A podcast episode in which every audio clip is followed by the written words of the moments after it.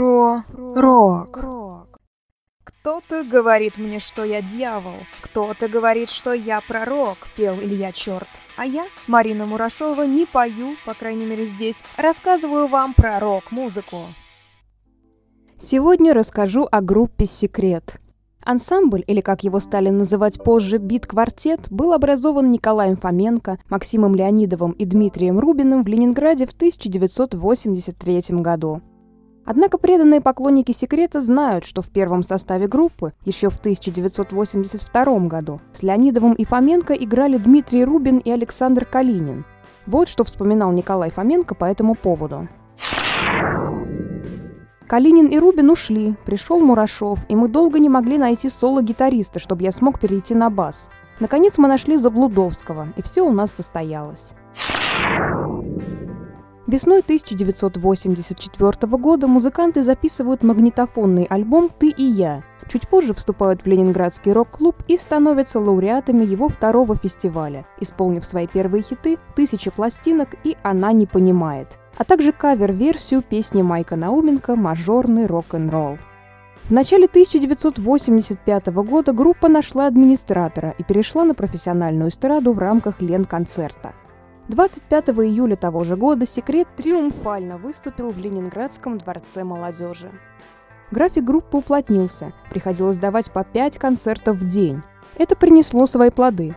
Газета «Смена» назвала «Секрет» открытием года – а в 1986 у них появился собственный фан-клуб и опыт съемок в фильме «Как стать звездой» и собственных клипах. В 1987 году фирма «Мелодия» выпускает второй альбом группы, дважды платиновый альбом «Бит-квартет Секрет». Практически все песни альбома уже были хитами. «Привет», «Твой папа был прав», «Сара Барабу», «Моя любовь на пятом этаже» и другие известные композиции – 1989 году Максим Леонидов покинул бит-квартет «Секрет». Ни поклонники, ни друзья удержать его не смогли и просто приняли его решение. Тем более, что в 2000 году группа воссоединилась, а в прошлом, 2018, шумно отпраздновала свое 35-летие.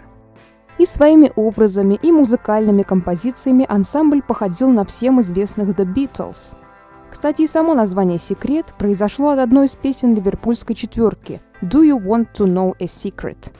Однако, как утверждает Фоменко, легенду об отсылке в названии секрета к британской группе музыканты придумали сами, а пресса подхватила. Мы сидели на лекции по научному коммунизму и писали разные названия, в том числе «Кристина», по названию одной из уже написанных песен. И в этот момент Макс написал «Listen, do you want to know a secret?» Строчка из песни The Beatles. Так мы вспомнили это слово «секрет», стали бурно обсуждать его. Это ведь романтичная история, так назывался и корабль в алых парусах Грина. Однако с ливерпульской четверкой у ленинградского бит-квартета все же была связь.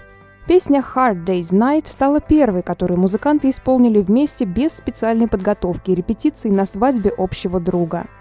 Там же и поняли, что им по пути. Кстати, формат бит-квартета стал изобретением ленинградцев, как заявлял Фоменко в интервью для агентства ТАСС.